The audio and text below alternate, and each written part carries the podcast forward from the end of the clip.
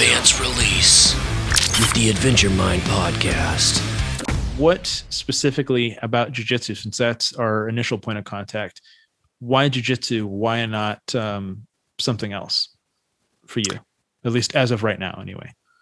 As of right now, I just feel like, especially as a, a female and also being blind, the positions that we find ourselves in oftentimes with jujitsu are very um, you know would be very good in a self-defense situation where i'm being attacked or something like that. So and also um, you know learning to keep people close and that close contact with somebody and and um, pulling them in and and be able to work in that way is um, i think beneficial for us as blind people versus you know wasting energy on strikes or something like that. Being able to pull them in get them down and and finish them out. It's probably the best plan if you're trying to protect yourself. So so are, are you an arm lock uh, woman or do you like to choke people?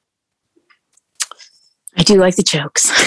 There's something really satisfying so about putting somebody to sleep right we, there is I, I, just think it's so fun too to be able to improvise you know whether you're doing gi or no gi the, the, lapel chokes that you learn and and you know like the triangle chokes and learning those from various positions and stuff. And whenever you finally get to the point where you can start learning oh wait i can do this from this position too mm-hmm. and really start those pieces coming together and stuff like oh. So it's great. I, I love to kind of be able to pull back and start seeing the big p- picture. It's a, it's a lot of fun.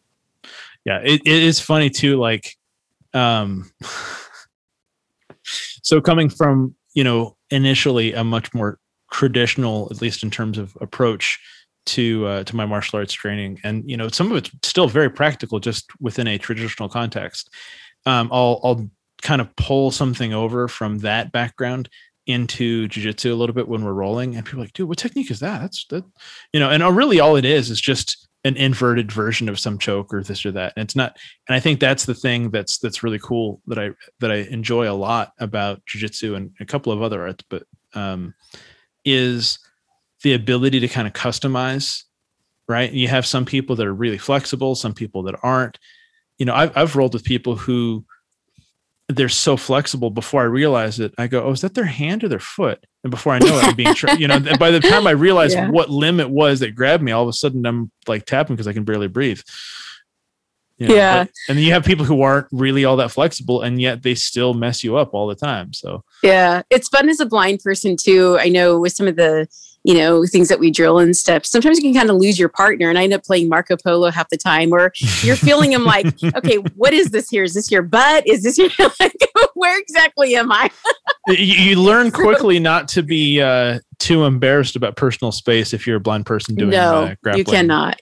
You you cannot. But it's a lot of fun. I mean, it makes for a lot of laughs, especially whenever you know you don't take yourself too seriously and I, that's a thing that i love about jujitsu too is the entire community is just so laid back and accepting and they're kind of just you don't have those real like barriers most times between um you know where you like race and, and political and stuff like mm-hmm. those things all kind of fall away and we're just all united for one purpose and having that team and that support and and stuff is is really great and i know um you know, even like with Clubhouse, getting to talk to in some of the ju- jujitsu rooms and their own mm-hmm. stuff, just people, it's my favorite room. Whenever all the other rooms are stressing me out, like I'm going back to jujitsu because those people in there are great. Because you, you can talk so, about stuff like you can skip past all of that. You know, you don't even have, and that's what thing. There's a guy like I'm.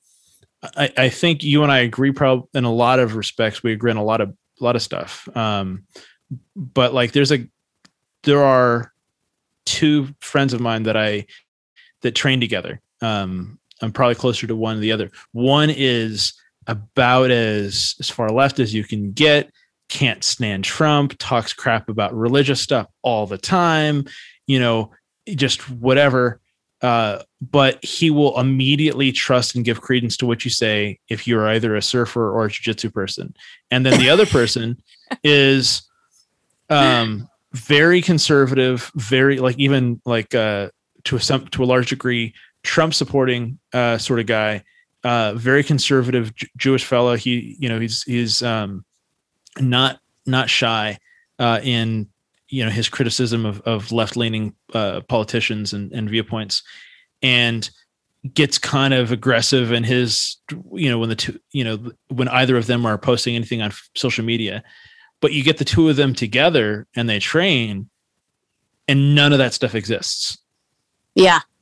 Yeah. And it, it's really cool. To, and even people that I would otherwise get into disagreement, I try to find ways of connecting with people, even if, you know, if I'm more left or more right or whatever. I try to find, because, you know, at the end of the day, we're all people, but, you know, it's, it's cool when you have that thing that you can connect with somebody on where it doesn't matter whether you voted for Trump or Biden or whoever. It did, like none of that matters at all. Uh, we're just here to train and get better, and that's, that's Yeah. that's a really beautiful thing. Yeah, I try to be one of those people that kind of knows a lot about, or a little about a lot of different stuff.